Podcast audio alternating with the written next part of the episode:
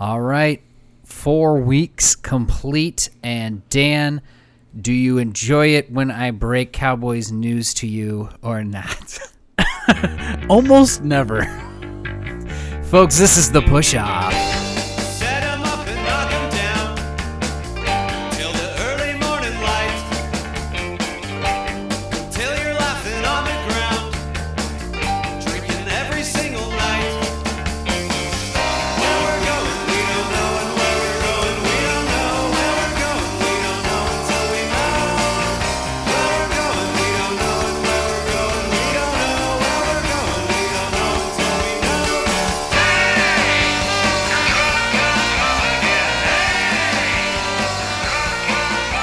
All right, everybody, excuse me, everybody, welcome to another episode of the Push Off Podcast. It's your favorite weekly NFL show that discusses everything that happened last week while gets you ready for the next. I'm your host, Scott Hogan, and joining us, as always, it's. Dan staying home this weekend to watch the grandkids. Right. Dan. Oh boy, what a week of uh, exciting on and off the field news we're going to get into this week. I, I can't wait. Um, oh god, this week is so hilarious.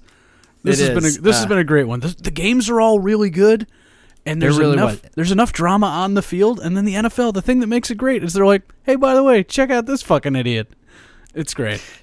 Uh, two minute no offense was pretty hard to pick outside of like maybe one or two games, uh, but we, we found three to put in there. If your team's in there, I'm sorry, or it's a quick death for you, you know. Yeah. Um, but from there, what we're excited about is, uh, first of all, Dan, I, I brought that up in the opening. Um, right before we started recording, I asked him, what's going on with Jaylon Smith? Because as of recording, it just broke that the Cowboys released him.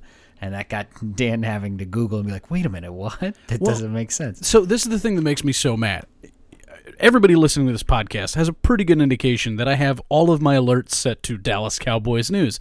I am supposed to hmm. be blown up with Dallas Cowboys information when like when fucking, you know, Micah Parsons farts, I should be getting a tweet. You know, Micah Parsons ripped particularly badass. Like, I'd be like, oh, okay, well, good, good, good. Well, at least he's getting roughage. Like, this is the sort of stuff I should be getting updates on, and you break Jaylon Smith news to me? My goodness, what a what a failure, Cowboys app. we looked into this and it's uh, Schefter's saying he's released, but he's to be released. They're going to see if uh, anybody wants to take him before he's off wa- on waivers.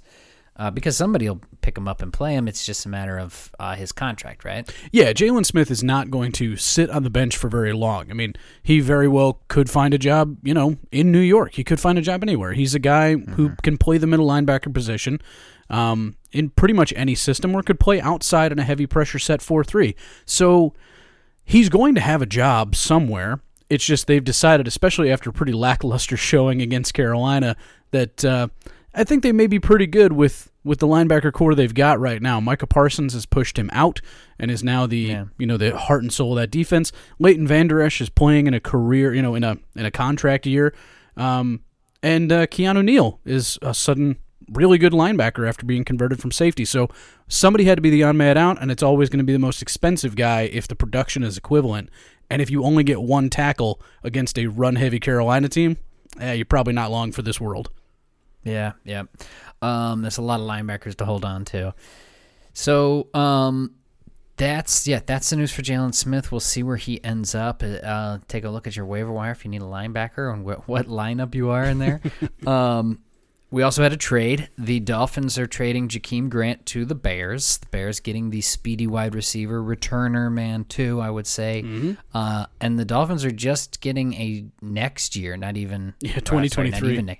Not 2023 sixth round pick. So they were ready to get rid of him, I guess. Yeah, I mean, there comes a point where you decide, hey, I'm going to cut this fucking guy. You might as well get something, even if it's a conditional seventh. You know, it's it's better than just letting a guy go for nothing.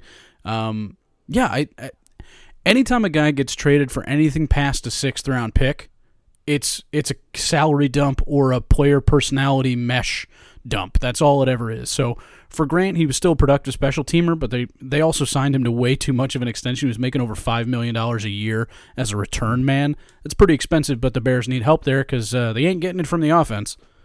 Or is it a thing where maybe he's going to be like a scat back or something, even because they're going to need some back help with Montgomery going to be out for maybe a month? It, it wouldn't surprise me, but they also, you know, you have Tarik Cohen there Once he's healthy, too. once he's Yeah, healthy, yeah. and then you go, okay, is Grant an equivalent there, or what is he doing? So, I, yeah, I, I think he's more of a special teams help than an actual backfield help.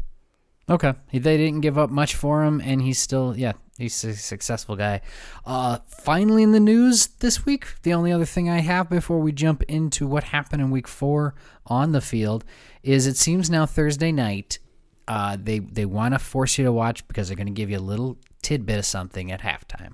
There's a little something at halftime. We found out about the year long, uh, all, uh, like, uh, hard knocks for the Indianapolis Mm-hmm. Colts. If that that's starting soon, I guess too. I think coming up. Yeah, bad for the Colts though. Uh, yeah, I guess we'll see what the be- start from the start of the year and all of that, just sadness kind of thing. They got their us- first win. Watch us be shitty. Yeah. Um, and then we will get. Oh, this week it was we know the Super Bowl halftime show. Yeah, that's right. So they told us it's going to be Dr. Dre, Snoop Dogg, Eminem, Kendrick Lamar, and Mary J. Blige, and those are just the ones they've told us about. So you know there'll be super secret guests as well. Oh yeah, somebody else has got to roll in there too and have a verse or two. So So my my favorite thing about this is, you know, the reaction. I haven't actually heard a lot of negative feedback, but the common meme is like, you know, all those white boys with the white shades being like, "The NFL just lost themselves a fan. uh, I, I'll put it to you this way: for those of you that it's very rare, most of the people that listen to this podcast know what I look like. Um, if you don't know what I look like, um, I am so white that without prompting, police officers thank me for backing the blue. That's how white I am. you just look at me and go, "This guy supports police." so, I hip hop is not my cup of tea. Rap is not my forte. I modern rap. I do love some early '90s East Coast gangster rap. Onyx, MOP. That's my mm-hmm. shit. Wu Tang. I live within the chambers. Protect your neck. But modern rap is not really my cup of tea. That being said, everybody that gets fucking butthurt about anybody being in the Super Bowl halftime show, fuck off. it's so simple. If Celine Dion was booked for the halftime show, that's probably going to be a good show. Because Celine Dion's a fucking pro. I may not love her music, but she's going to put on a good show. This is going to be a good show. I'm excited for this. This is going to be fun, just from a spectacle standpoint. I didn't love The Weeknd before we started. I downloaded his album. I thought it was all right. But he put on a good show. It's a show, it's a spectacle. And these people are superstars. They're going to put on a good show. yeah, that was the Weeknd last time. You're right. Uh, it it do, they didn't pick these guys to speak to our uh, musical uh, background. We're we're two very uh, white uh, individuals, but um, Eminem's there.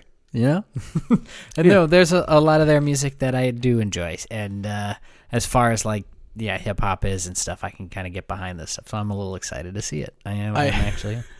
I do. Uh, I do occasionally sing the chorus to Mary J. Blige's "No More Drama" at my daughter when she's screaming at me. There you so go. that's She's you know.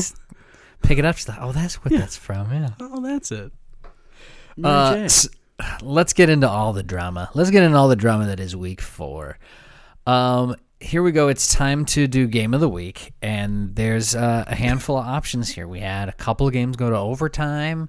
Uh, a couple more go to last play. Game, uh, you know, heaves up to the end zone, see what would happen. Type of plays. Uh, we're going with one of the overtimes, and I think like last year, we go with when the Jets won their first. Uh, shockingly, the Baltimore Ravens were never in contention for this one this week. No, no, no, not for that game. But uh, yeah, this one was uh, Jets beating the Titans uh, 27-24. Uh, they win it in overtime, but a good game. Uh, mostly in the fourth quarter and on was was where it's the most exciting. What do you think? I would, Dan? I would call this game sloppy. Um, I would call this game sloppy for the first three quarters and then super fun for the fourth quarter because it really, really was. Um, Tannehill was missing some of his targets. I mean, Ryan Tannehill should not be throwing the fucking ball 50 times a game. That just shouldn't be happening. Even in overtime, that shouldn't happen. Derrick Henry carried the ball 33 times. But he seemed to actually, this is the first time I'm, I'm I know this is sacrilege. He looked fatigued in overtime. He Yeah. looked like he was out of gas, which is not something I ever expect from Derrick Henry. And lo and behold, the person that looked the fucking like most exciting was Zach Wilson. That guy's arm talent watching this game was explosive. I know we we scouted him, we really liked him. We were talking about how good he was compared to Trevor Lawrence and how it was probably tighter than people thought. But holy fuck, this guy's got a cannon. Oh, Yeah. and just fun plays. You're right. It was it was sloppy to start, especially because it was nine to ten into the fourth, and then this game gets to twenty four all at end of regulation. So Very quickly. all- yeah, they turned it up kind of at, at when they had to. Uh, Titans scored first in that fourth quarter, uh, two point conversion to take that seven point lead. And the Jets then that was what was impressive. is They immediately answered and they took over that fourth quarter kind of from there. Um, Wilson that deep touchdown pass to uh, to um, our guy there, Davis, who finally, you know, it's like Corey Davis. Hey, there you are. You're not, you're alive. You got a pulse. Uh, the deep one down there. We'll see if that ever shows up again, but that was fun to see. Um, Titans got uh, pass interference on the fourth and ten to keep uh, that drive alive there at the end. That was a little questionable, but Little uh, chintzy, little chintzy. yeah. Um, and then uh, tied it with 16 seconds left, so we go into overtime. Uh, th- so the Jets get the ball in overtime, and uh, their first drive ends with that goal line stop. Uh, so they kick the field goal, and then Bullock, who hit three in the game, misses from 49 there with uh, 18 left in the game. So it was either he was gonna make that, or we're gonna and see a tie. It was gonna be a tie game or a Jets win. So by then, I was hoping Jets win. Yeah, I you, nobody wants a tie. Um, and I don't even think the Tennessee Titans want a tie because you go into the week after that and be like, ah, it's tough to take a loss. It's like, well, it's fucking weird to take a tie. I- Like Mm-hmm. you almost can learn more shit from losing than you can from tying. You know, the Jets needed a win. They wanted their, they wanted to at least walk away with a tie, but I get what you're saying. But if you're Tennessee, you're like, oh, well, wait, I got to check around. Are we still in the AFC South? Great, we're probably still in this fucking thing. No kidding. So, yeah, not too still, bad. Yeah, odds away. You you lose to the Jets, you're still odds away of winning that division. I don't know. Um, yeah. So the the Titans will be okay. Let's uh, continue on to another very good game this week. Well, which- well, they do oh, need yeah. their targets back. That's the only thing I would say is that Tannehill was Tannehill was finding a whole Oh, bunch of people, none of whom were talented. When your leading receiver in a game is Jeremy McNichols, Jeremy Yeah. Jeremy McNichols sounds like he's one of the supporting actors on Ally McBeal. He doesn't sound like he's an actual fucking starter on an NFL team. So if he's getting over 50 catch, if he's getting over 50 yards and over 10 targets, something has gone wrong in your wide receiver corps, which it has due to injury. no Julio Jones, no AJ Brown. That's very true. That that was that's a big reason why the Titans lost this. They gave it to Derrick Henry on the ground 33 times, uh, but you know he's only one man. Uh, well, he's one and a half man. Uh, so He's he he is two he's two Japanese men. Minimum two Japanese men. yeah. So so that that being said, he was only going to you know maybe he can, he's got 40 carries in him next week if both these guys are out again. We'll see. We'll see. You, you Uh, better. yeah, they need to bounce back. Um, I wanted I wanted to move on to the next game because there's just so many. So let's hit up the uh, Washington football team's win. They beat the Atlanta Falcons oop, in Atlanta, thirty-four to thirty. Another fun one that went back and forth at the end. not a thing you expect to associate um, a fucking Atlanta Falcons game and a Washington football team game being fun. but it was, and this this actually was like classic Matt Ryan shit. Um, I was watching two things from this game of Matt Ryan. One, Matt Ryan can still read the field really well. Two, Matt Ryan's arm strength has fallen off a fucking cliff. Yeah.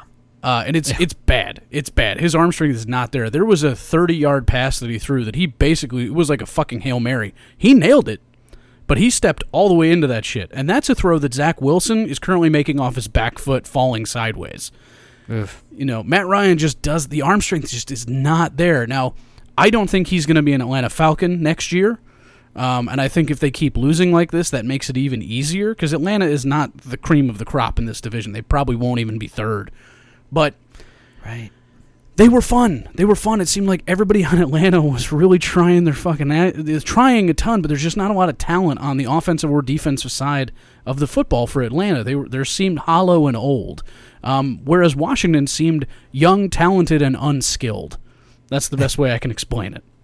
That's a good point. Yeah, the the football team still got a pretty good defense, but they gave up 30 points here. But Atlanta gets uh, fast on their field. You know, when you have Cordarrelle Patterson, you can't stop him. You can't. St- Three touchdowns for this guy.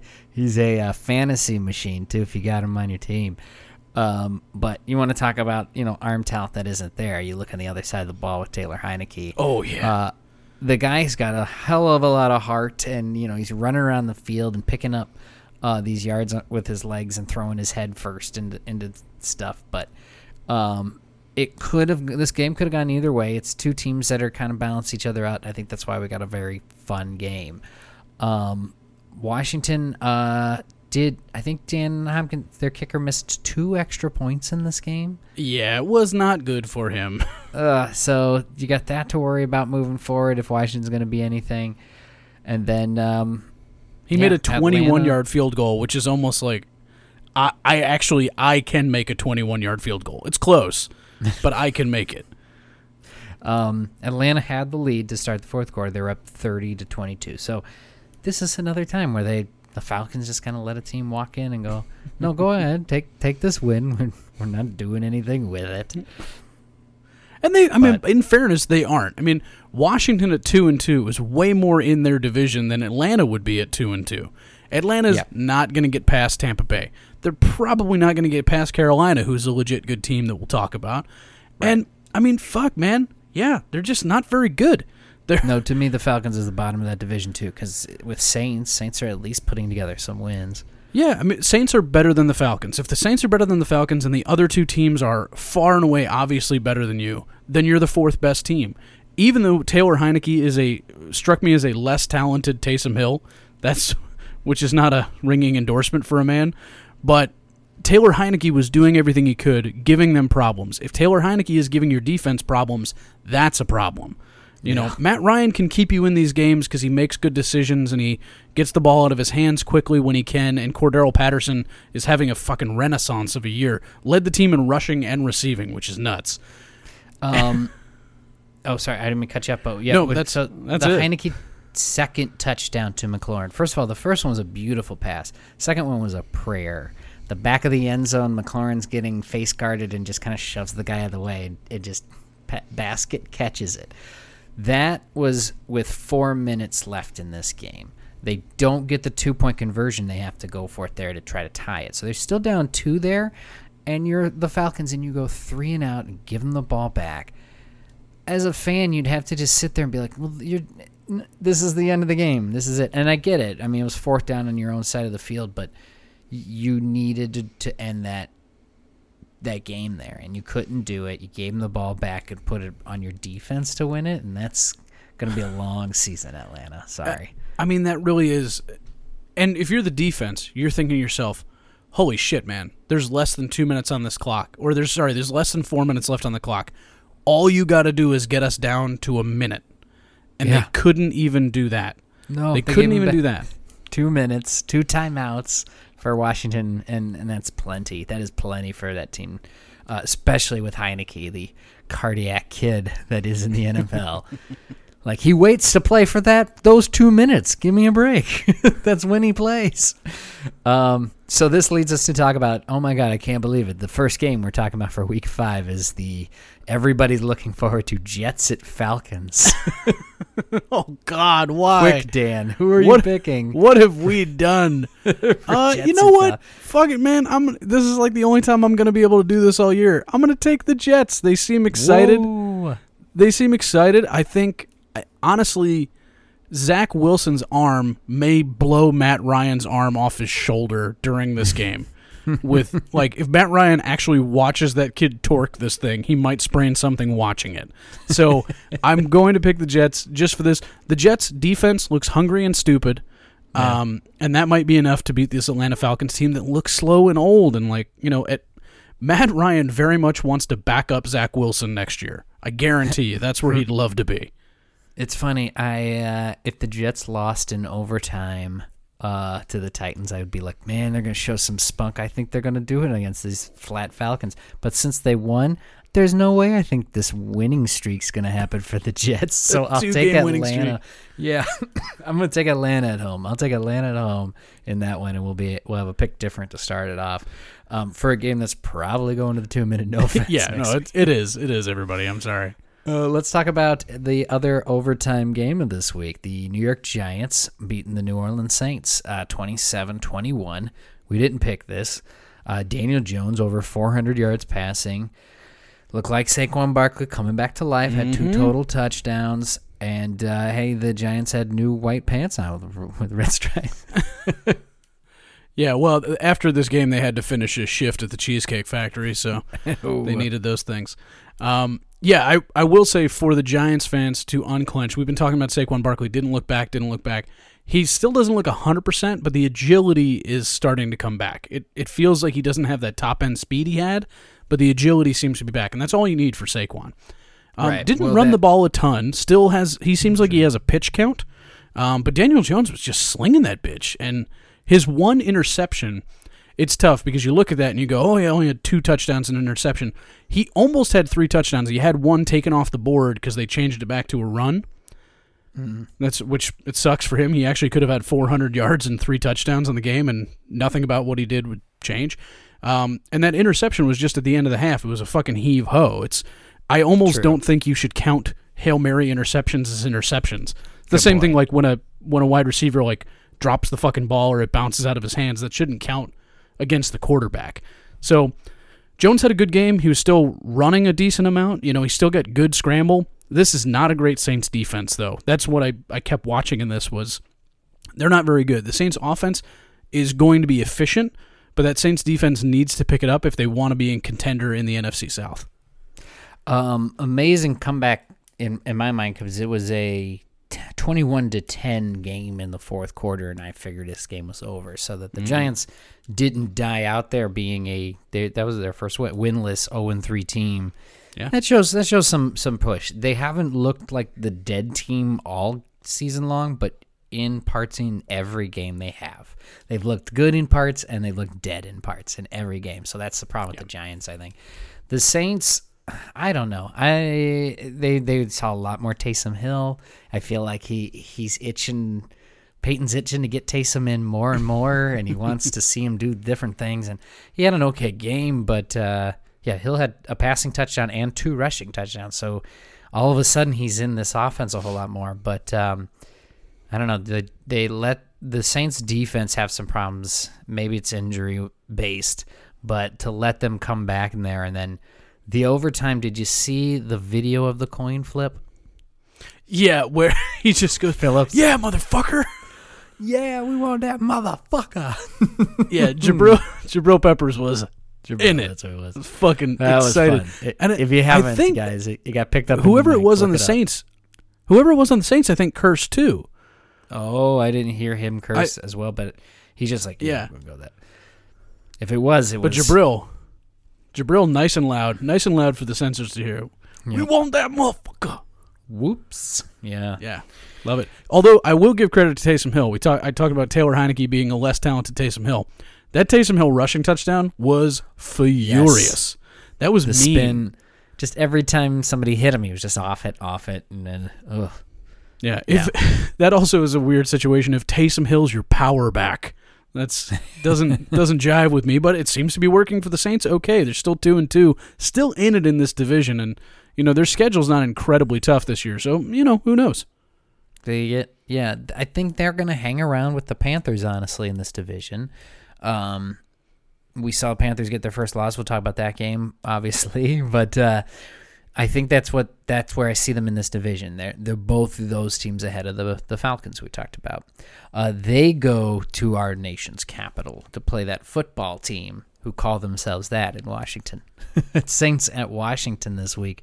Dan, what are you thinking? I'm I'm actually going to pick Washington. Um, Okay. I'm going to pick them to beat these Saints. Jameis Winston looked efficient, but that's because New York wasn't getting great pressure with their front four. When you put Jameis Winston under duress which the Washington defensive line is able to do, he starts to make bad fucking decisions. I think yeah. this is a bad matchup for the Saints. I think the Saints are going to wind up losing this game, a close one. Um, but Taylor Heinicke will be efficient with the ball. I think it's going to be a low scoring game, and I think the red, oh, sorry, the Washington football team will take this one. I know, I almost did it. Almost had to put You a said it dollar in the swear jar. He said, "Yeah, I'm gonna make it take a, a shot, and uh, you don't even drink."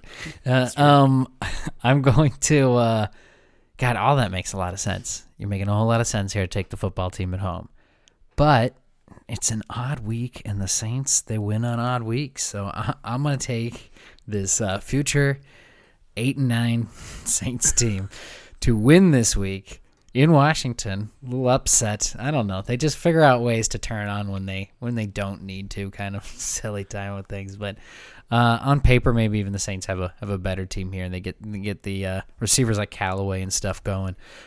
Uh, so I'm different on you in another game. I got I got the Saints.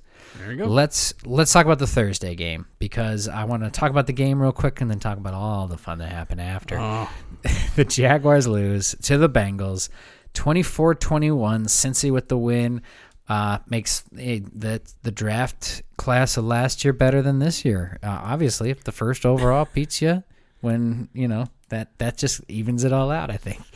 Well, um I ahead, was Dan, I yeah. was watching this game and I was reminded that if you remember over the last two years we only gave out one elite grade to a quarterback and it was not everybody's golden boy Trevor Lawrence it was our boy No, it was Joe Burrow. Joe Donkey Yeah. and you watch this game and you go ah yes that's why because there were just decisions that were being made and I feel like they came out and shocked the Bengals and we talk about it a lot first first the- half is Yeah, Jaguars did. Yeah, yeah, yeah. yeah. First half is scheme. I feel like the Jaguars had a good plan coming out. They used James Robinson a ton more. They were moving kidding. Trevor Finally, Lawrence out. yeah. I know. What the fuck? Uh, although he did kind of disappear in the fourth quarter, and lo and behold, Yeah. um, they were using him a lot more. They were rolling Trevor Lawrence out, putting Trevor Lawrence in positions to, you know, make plays with his feet, which is makes him comfortable, gets him into a rhythm. And I felt like Cincinnati was like, "Oh fuck, we didn't see this coming." After halftime, this was a completely different game. Cincinnati came out and went, "Nah, fuck y'all, we've got talent." Uh, and just started finding guys that I didn't even know were fantastic, and Joe Burrow was making them look fucking fantastic. Uh, CJ Uzomah, yeah, fucking great. Jamar Chase looks really, really good. Tyler Boyd, solid all the way through. Joe Mixon was really productive. He's he's a guy that if you don't rush him 30 times a game is still really productive. And Joe Burrow just took this fucking game over in the second half, and I loved it. Yeah. Now Joe Mixon might be missing some time here due to getting banged up in this game, but you're right. Uh, they looked very strong, and that's what we saw against uh, the the Steelers too. They kind of just kept it going. I um, I I like. Yeah, Tyler Boyd lit it up for 118, and Uzomah had two touchdowns in this one. Jaguars though had a chance here because remember it was fourth and goal right before the half and they're denied, so they could have been up three touchdowns going into the half. You like that that kill you know you know step on their throat attitude thing there, but seventeen nothing sounding good too. Uh, but they have kicker issues on their own. I think the Jaguars do. But to to that point, 17 nothing is a three score game. Yes, That's a Yeah, like and could have been we don't talk different. about that. Yeah, we don't talk about that a lot. Where we go like a two score game is always manageable. A three score game is three possessions to get back, and it just feels different for the other team. Yes, 21 to nothing would feel like a tombstone, but 17 to nothing is almost as good. So just take the fucking points if your team's not that good on the road. Well, and the Jaguars have been uh, the last couple weeks. Third quarter has bit them so badly. They were up against the Cardinals, and then the third quarter, boom, gone. And this one was two touchdowns by the Bengals in the third quarter. Uh, they came into the fourth. They retake the lead at the top, and then yeah, just kind of gave it up. Uh, McPherson wins it with that 34 yarder. Seemed uh, like a chip shot there to win it there at the end. Jaguars, you can just say, hey, man, at least you showed up. You're in this game. You didn't look dead. It was a primetime game that got a lot of eyes, I guess, uh, uh, audience wise.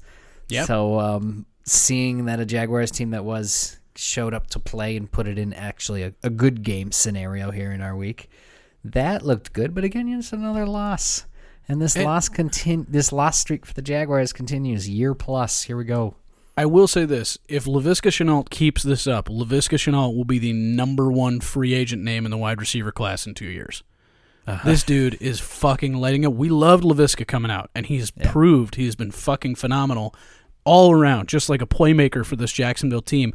I'm looking forward to DJ Chark coming back with a little bit of health. I want to see what happens there. But right now, they just throw it to Laviska or hand it to James, and your team will be better. Yeah. Uh, you you don't need to get tricky with it. Just do that, and you'll be you'll improve. I guarantee you'll win one. There you go. Find some balance with a couple guys. Yeah, look what the Raiders are doing. That's all. um, let's talk about after the game. This is where this is where the fun started, and this is what the NFL's kind of been talking about the last couple of weeks.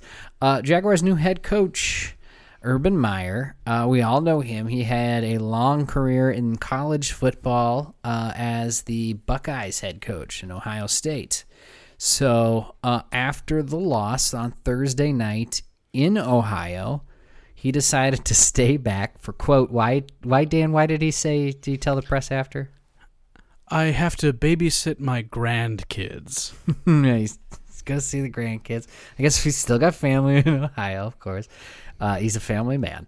He uh, he doesn't fly back with the team and that's something that's coming out in from this too like after the fact that they go that's very weird coaches never like send the team on without them and be like, I'll catch up with you guys.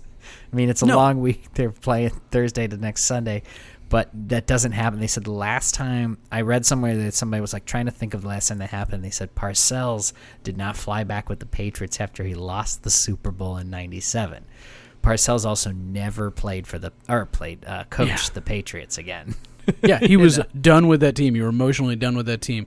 Um, I did not realize because my I guess my grasp of English is not as good as I thought because I thought that I need to watch my grandkids meant you're going to watch the children of your children.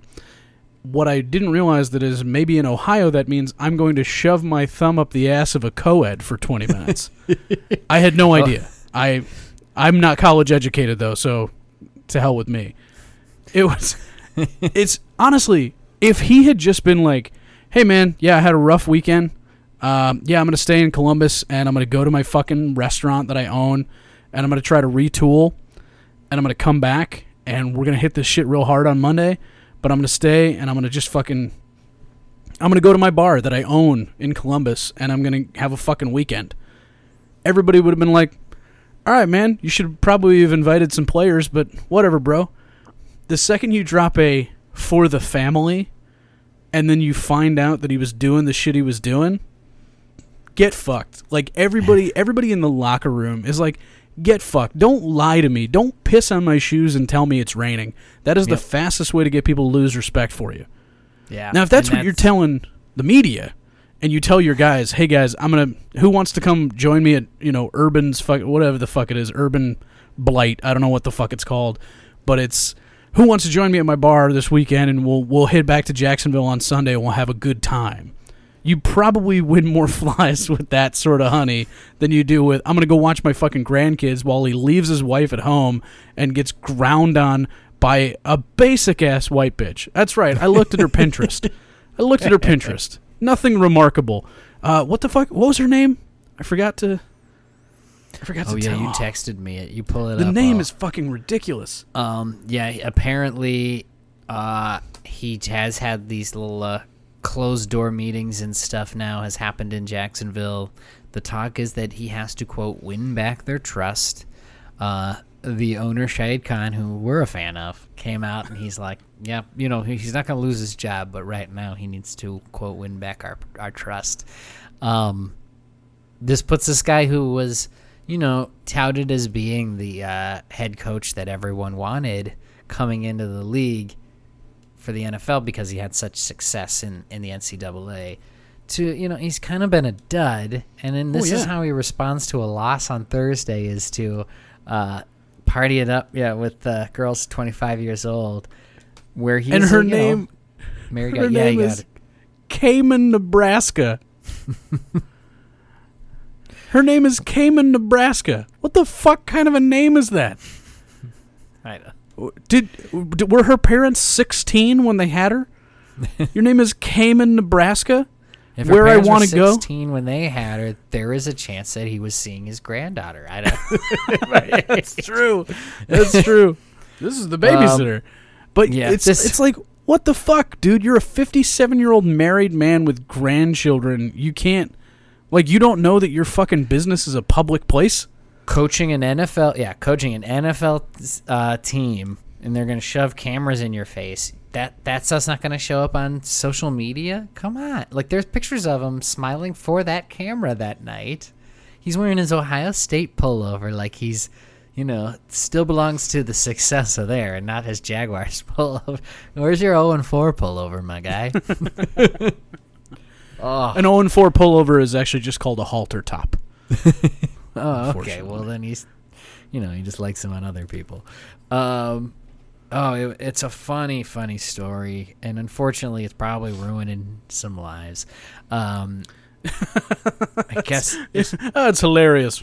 Hilarious. You know. Families are devastated. Yeah. I, mean, you think of it from this outside in. Yeah, it's uh, it probably isn't great for the, you know, for his family, but it's. You know, all on him. It's really all on action on him. So, no down feeling or anyone else in that. Um, I don't know where the You- Jaguars. Yeah. USC's like, you know, all of our co-eds are blonde, right? And they're actually under 25. like, You come gotta- on, yeah. Urban. Come on, Urban. Head west.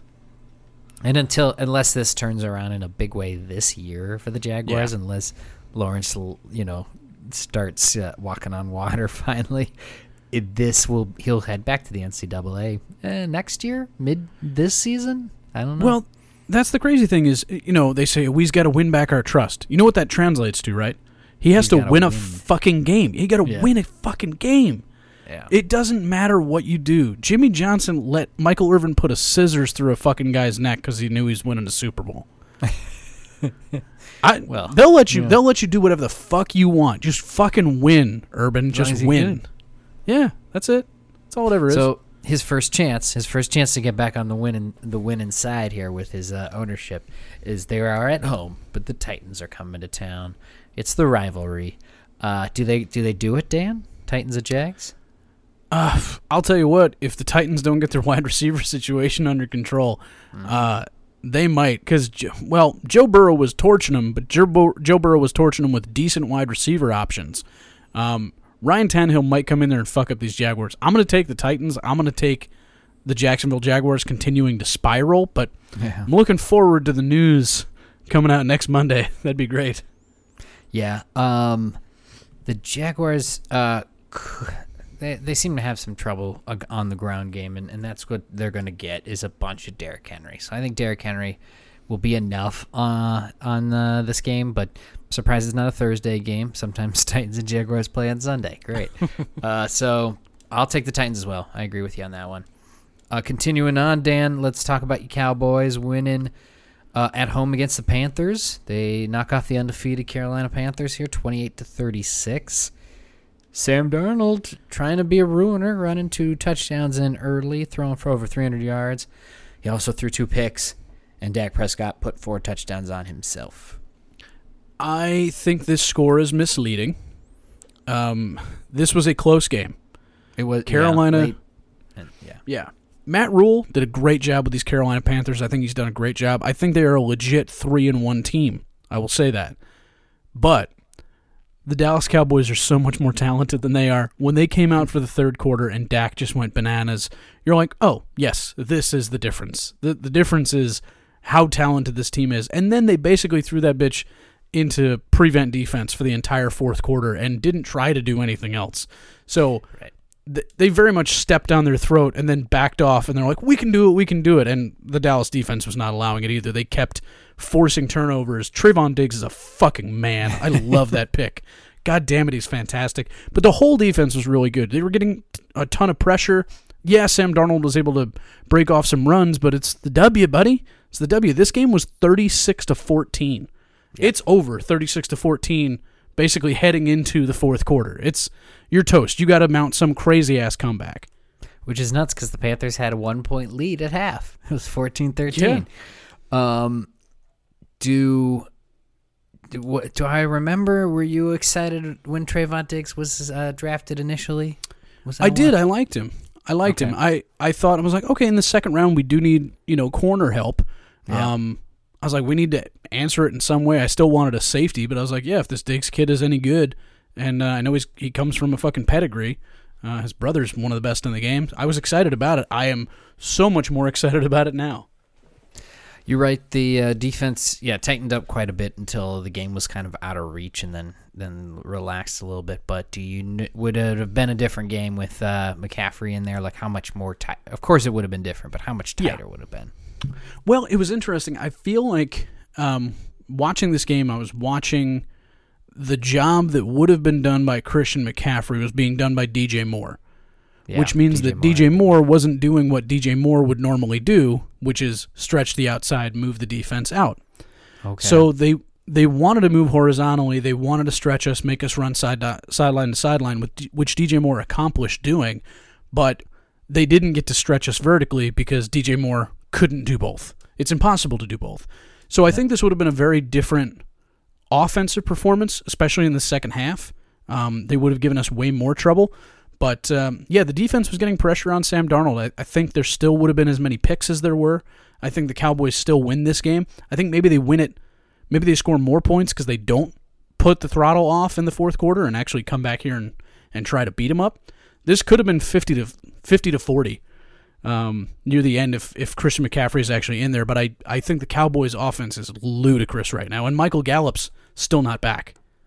defense turned it up too. Five sacks in this game, putting uh, Sam Bradford on his back a couple times. Um, Sam Bradford. Sam Bradford. I started too when I said Sam.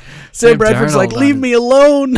yeah, Sam Bradford's had enough. God, uh, the other is Sam, Sam Darnold, um, who yeah had the the running touchdowns and the yards, but um, yeah, I don't know. He's looking better with more success around there, but I think he's probably that's that's what you're gonna get with him is what you're seeing.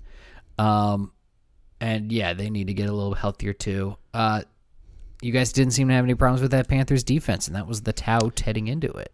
Well, the the main thing, and I think I texted you before the game. I was like, you got to run at the Panthers defense because they're so pressure heavy. That front is That's actually true. kind of undersized. That you've got to run at them.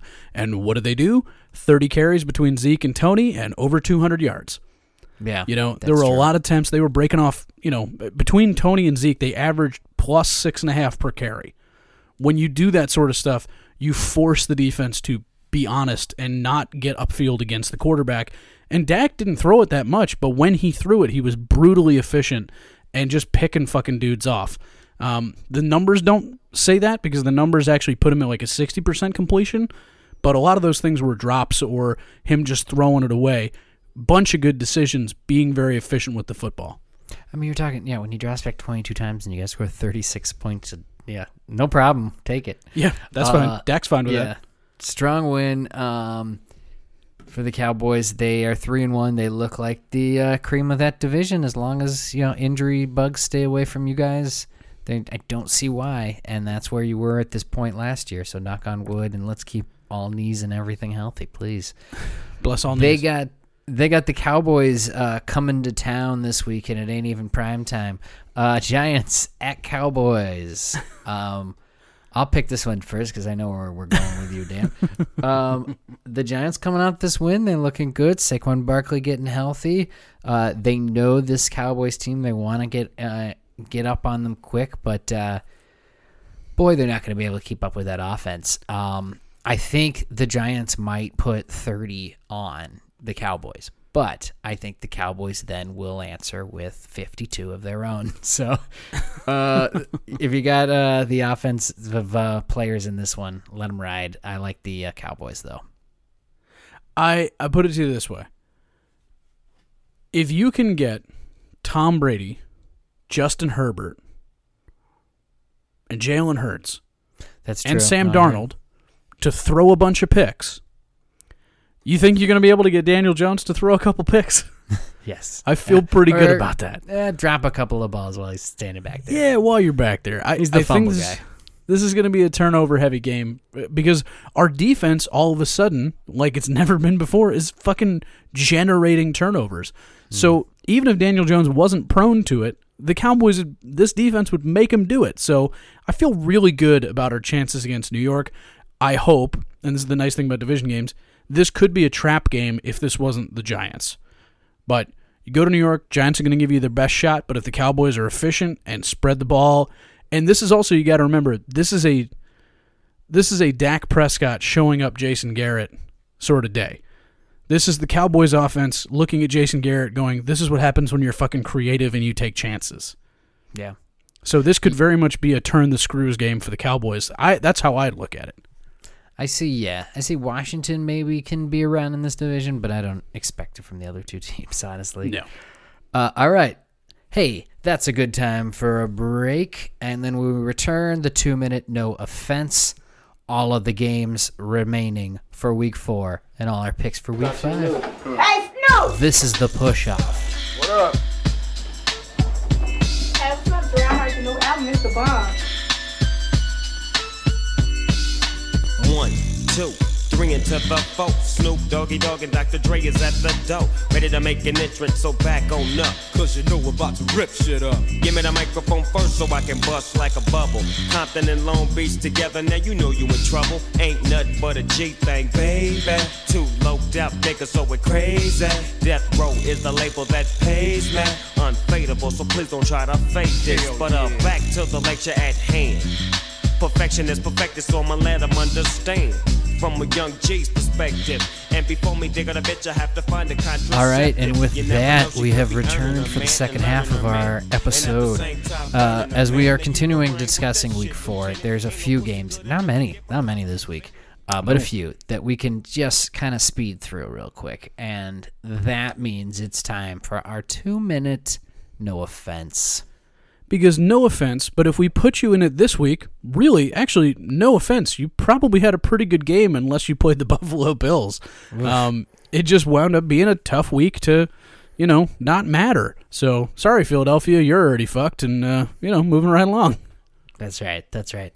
Yeah. Um. Only put three in this week, uh, so we got plenty more to here to discuss. Uh, Dan, let me know when the clock's set, and we'll push through these. And uh, I'm gonna actually change my cadence because I think Matt Ryan is washed, and I'm going to go with uh, Joe Burrow. Oh, okay. all right. Turbo, go! All right. The Texans get blanked by these Bills, forty to nothing. no one is shocked. Uh, no one is shocked whatsoever. Uh, yeah, this is a this is a drubbing from start to finish, and uh, it it almost seemed mean. Like Buffalo scored 21 points in the fourth quarter. Like, stop Yeah. hitting them; they're already dead. Uh, Davis Mills four picks. Diggs had a hun- over hundred yards, and uh, it was Knox getting the touchdowns with two. The Chiefs win on the road. Get uh, Andy Reid his hundredth victory with them, forty-two to thirty over the Eagles. Good for Andy. I mean, we had an argument a long time ago about who's on the coaching Mount Rushmore, and I had nothing but respect for Andy Reid. To take two teams to 100 wins tells you how much about this dude is capable of building programs, building success where he goes. It. I'm glad he didn't win a Super Bowl in Philadelphia because I hate the Eagles, but I'm sad he didn't win a Super Bowl in Philadelphia just to be like, hey, he is one of the greats of all time. Excellent head coach, good for him. And Pat Mahomes is at the top of his game, and Jalen Hurts is an interesting talent, but there's not enough talent around him. Hurts threw for a lot of yards here in this game, but uh, the Chiefs get off the snide with those five touchdowns from Mahomes and Hill, 11 catches, three touchdowns. That was the Chiefs. That's the Chiefs we know. And then finally, the Ravens beat the Broncos 23 to 7 when Teddy goes out with a concussion in the first half, after the first half. Yeah, it was over. Um, as soon as Teddy goes down, you go, "Oh yeah, Drew Lock's gonna make some fucking bad mistakes," and he did. He he threw a couple real bad balls. He did not look like he had prepared uh, to to be the starter. You know, they always talk about if you're a backup, prepare to be the starter. Drew Lock looked lost. He looked confused. The the fucking Ravens defense seemed foreign to him, um, and they were never really in this game, um, which is tough. And uh, you know, you like to see the Ravens turn the screws like this. It's hard to. It's hard. To, oh, there it is. That's the two. Yeah. That's all right because we need to talk about the end of this game. But uh, the Ravens were, yeah, the Ravens were kind of in this one. Their defense were taking control of it. The Broncos, you could tell, wanted to stop Lamar from running it, so Lamar just threw it all over them. but uh, yeah, um, the game was 17-7 already. Ravens at half, and they weren't going to get any closer when the uh, when the Broncos offense went stagnant without Teddy. So uh, I want to talk about the end of this game. Obviously, Mm-hmm. game ends where uh, the Broncos throw an interception in the end zone, and the Ravens get the ball back with three seconds on the clock. So the time just needs to run. It's a change of possession. It's a moot point of we need to finish the last three seconds of this 16 point deficit. So what do the Ravens do? Well, they don't kneel, but they keep their 100 yard rush game streak alive by running it for five yards and then Lamar falling to the ground. Oh boy, did this piss off Vic Fangio something something nasty here. Uh, you see the video on the sidelines. He's he's screaming about it. Players are screaming about it. They don't like it. They don't think it's sportsmanship. Uh, I love these quotes. The next day, um, the uh, Fangio on the on the thing goes, "Well, it's kind of bullshit," and he goes, "You know what? It it's not surprising. There, meaning in Baltimore, players' safety was is always secondary." Whew. Strong words there from Players. Vic Fangio. Players safety. Vic. Player sa- you know, like you know what? It's the game was over. Players safety, I guess, is just secondary to their to what you know their their records. Uh, Harbaugh's clapback, uh, as as we call it, is just so much better because he cause he points out that the Broncos were throwing the ball into the end zone with 10 seconds left in that game, already down 23 to seven. Uh, something along the lines of, you know, I just don't think there's a 16 point touchdown. John Harbaugh is at the top of his game right now in terms Right. of being like in terms of a coach you fucking root for, man. Like, hey Lamar, Lamar, you want to go for it? Fuck it, go for it. Let's go. And hey Lamar, you want that hundred yard streak? Because you know that means something to him. Because that streak started when Lamar took over. They said it's yeah, it's basically three years. It's forty three games, and they've tied now the Steelers record from nineteen seventy four to nineteen seventy seven. which is great. I mean, that was a run. I mean, that was the heart of the running offense was in the Yeah. 1970s. That's when O.J. Simpson was the greatest of all time. This means this means something for two reasons. One, you take a Steelers record off the book or at least tie it. 2 mm-hmm. this is directly related to the career of Lamar Jackson and how much he's improved your offense since he took over. And three, fuck Vic Fangio and defensive coaches who are the same guys who are like, there's unwritten rules. Yeah, but to John Harbaugh's point, you could have just run the ball when you knew it was fucking over and you didn't. The Denver Broncos had all the chance in the world to end this fucking game and they didn't. They gave it back to him with one play left and get, don't give a man an opportunity to fuck you. Uh, especially if you know if he knows fucking you would be real fun. Don't do it. This sounds like a saying. Hold on, hold on, Dan. This sounds like a saying you've had. don't don't give a man. I, I, it's a bumper sticker. Don't give a man the opportunity to fuck you. If he knows fucking you'll be fun, right? Yeah, that's. I mean, isn't that? Push weren't we all raised with that? Did, wasn't that on the fucking wall of your uh, of your childhood bedroom? Is that not? Is that just me?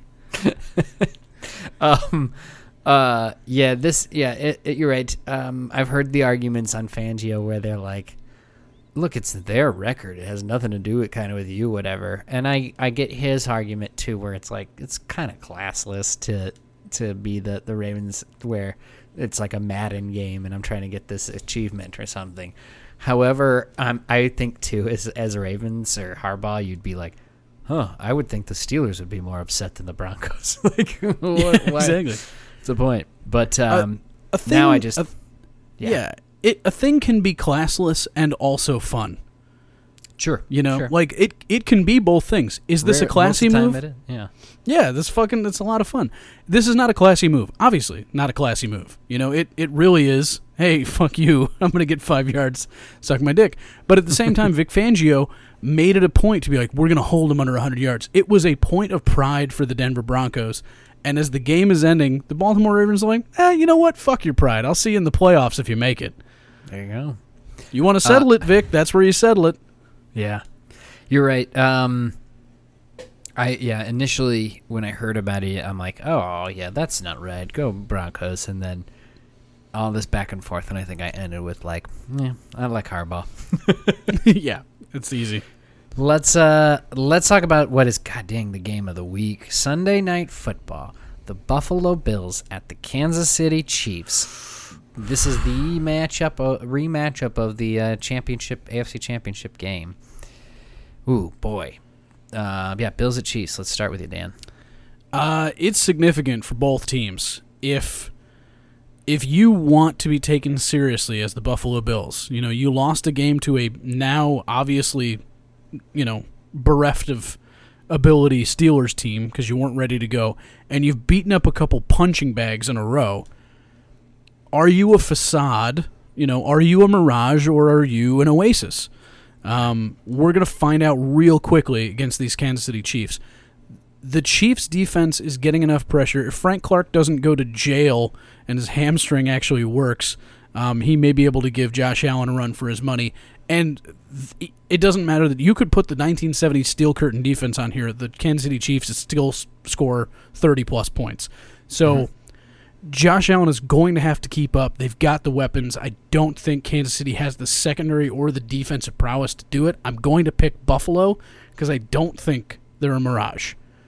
Okay. Okay.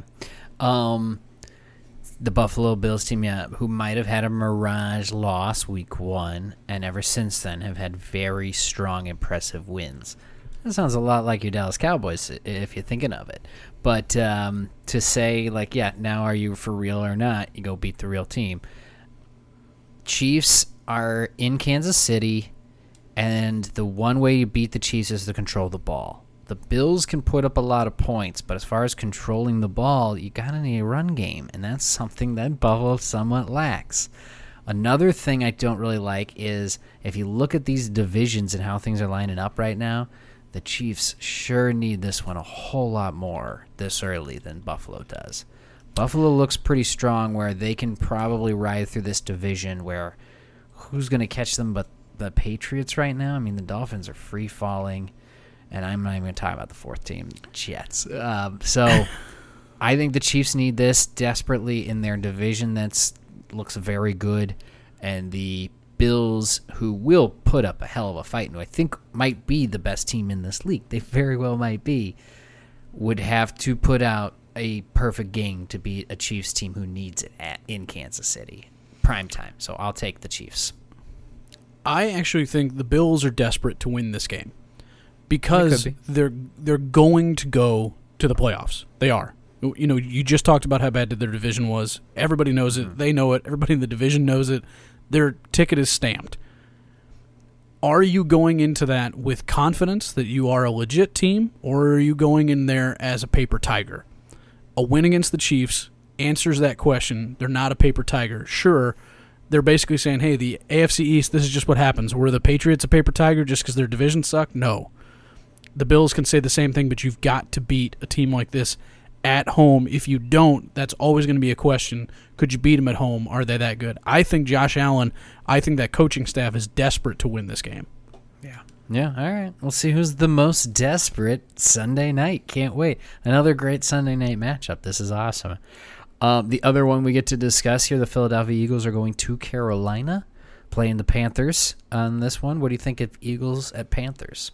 Um, I, this is actually tough. I, I think the Eagles' offense has been impressive enough, but I think Jalen Hurts is is pretty tired of getting fucking sacked. Um, and this Panthers defense is going to sack the shit out of that guy. I think this is Panthers. Um, they've got a good offense, even with Christian McCaffrey out. Uh, Chuba Hubbard was actually pretty solid in this game. I I thought if they weren't so far behind in the second half, he may have been able to make a statement. But I think he'll be able to do that, stay in it at least with the with the Eagles, and I think the Panthers win this game.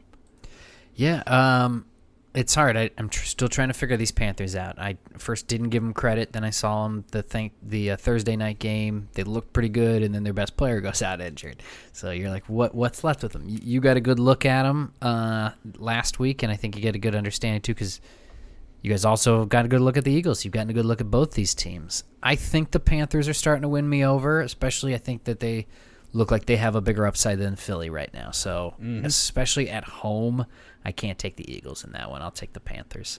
Let's move on. Let's talk about the Brady Bowl. the Brady return. Uh, Buccaneers Patriots this is a game you and me picked different. Yeah. Myself and my mom went with the Buccaneers in this one, but uh, it was a tight one, and uh, I'm sure we were both were sweating it there to, to the end. 1917 though, Buccaneers win. I almost had it. I almost had it. Yes, yes. I I said when this game started, or when when we were talking about it last week, I was like, Bill Belichick has something dialed up for Tom Brady. He's going to make Tom Brady's life miserable, and he kind of did. Yeah. Brady was getting harassed this whole game. He was not getting open looks at dudes. Belichick was like in the fucking headset with him a lot Yeah, of times. Like 269 throwing, so it was under 300, no touchdowns. Brady didn't throw a bunch of picks or anything, but uh, it did seem like Brady wanted to do some stuff, and Belichick's like, I, I'm not gonna let you. And this is the funny thing is this was almost like Tom Brady playing like the classic early 2000 Patriots where they're like we're not going to let our quarterback, you know, stretch the field. You know, 31 completions under 300 yards. That's not great. but he was 31 for 40, which means he was efficient with the football. It was a classic West Coast spread the ball just, you know, 5-yard dink and dunk, do what you got to do, get a lot of receptions, move the ball forward. That's all it ever is. Um, this Patriots team looked good, and they were within a fucking chance, man. They had a fucking chance on this. Uh, but Nick Folk missed that kick. Uh, nothing against Nick Folk. That's a 56 yard kick. Yeah. Um, and there's still a minute left, even if he makes it. So who know? You know, maybe we're talking about Tom Brady coming back and scoring a field goal in the final minute because that's all Tom Brady ever does. But uh, yeah, the Yeah. defense, the Patriots aren't great. They're young, but you could still see the genius of Belichick versus the brutal efficiency of Tom Brady. And, you know, they both made each other great. I think that's the thing we forget is that it doesn't have to be one guy or the other. It was both of them together. They were fucking amazing. Yeah, and we got we got a little walk down that through this game, and that was kind of neat. But um, I think you you're right. What we saw was Brady who wanted to throw it all over the, the field and, and really take over the game, but since Belichick didn't allow him, the next step down for Brady was like, well, then damn it, I've got to get this win. So check downs, ch- changing plays to runs, um, going and getting field goals. They traded off field goals in that fourth quarter. One team with the lead, the next team back and forth. So just kind of came down to yeah, who was going to make or miss the last one. Um, Do you know how many rushing yards New England had in this game? I was just about to get there. Net negative one. No Jesus Patriot Christ. had more than four carries, first of all. Like one guy four carries and then the rest had just one here and there.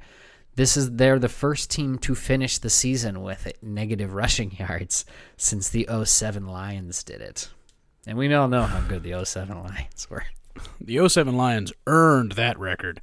Uh, yeah, there's there is no running game in New England, man. But yeah, uh, this was a it was a fun game to watch Mac Jones play. It was not a fun game to watch the running game. It's it's like it didn't exist. Right. It's it, didn't. was insane. Less than ten attempts in a game means you don't even fucking care. And they almost pulled it out still too. That's the wild thing. They almost were like, "Yeah, we still gonna get the win." So yeah, credit to the Patriots, I guess, on this almost win, but they lost, and and Brady gets to take that thing home. Um, he's you know beaten every team. What's the rec? It's this is one of the uh, crazy stats. one of I'm just gonna four, yeah. it now. Uh, it's Q- QBs, right? We haven't talked about Yep. like other positions, but of starting QBs, Brady, Favre, Brees, and Manning. Now he's the fourth, so they've all done it. And I know you know deep down that was pretty important to him. Oh yeah, and and it was one of those things like we talk about. Vic Fangio didn't want to give you 100 yards. You know Belichick wanted him to be like, yeah, Tom was great, but he only beat 31 teams. Like you know he wanted to send Yeah. Tom Brady to his grave with that, but he couldn't. So yeah, it's. I mean he, Tom Brady is the greatest quarterback of all time. It's not close. I, I enjoyed watching Peyton so much, but he's the best. He's the fucking best that ever did it, and there's there's no argument. How can you fucking argue with it? He's got all of the records. He's got most of the Super Bowls. It's insane. There's no contest. He's played this long too. Like the all the talk was, you know, how long Warren Moon played when he was playing, and then Brett Favre, and now Jesus, he keeps pushing that that that stick down the line. But let's think of it this way: now that he's done this and he's winning in another spot, that's another check he can cross off, and another reason to not stick around. And maybe he'll go away, and we can get some other quarterbacks a chance here. Please, Come on, please go Tom. away. Yeah, because basically you're playing with people who uh, are the kids of your previous players. I mean, we're getting there. Um, I here's what here's what I'd say. Warren Moon is impressive as shit, dude. Warren Moon Yeah. is so fucking impressive. However, Warren Moon played forever. Tom Brady has more yards, more everything than Warren Moon had in college, the Canadian Football League, and the NFL combined. So, as impressive as Warren Moon was, there's there's no contest. There is no contest. This a lot of Tom Brady's success. We will not see it for a generation or more. well, when Brady was in college, he shared the backfield. He kept that arm fresh. Thank you, Drew Let's- Henson. Thank you, Drew Henson. Let's talk about the Patriots next game. They're going to Houston, playing the Texans week five. Uh, this would have been the Bill O'Brien game. This would have been the Bill O'Brien game. It's what Um, everybody was waiting for. Yeah, that's marked on our calendars two years ago. But this It is- I think this is a Patriots win.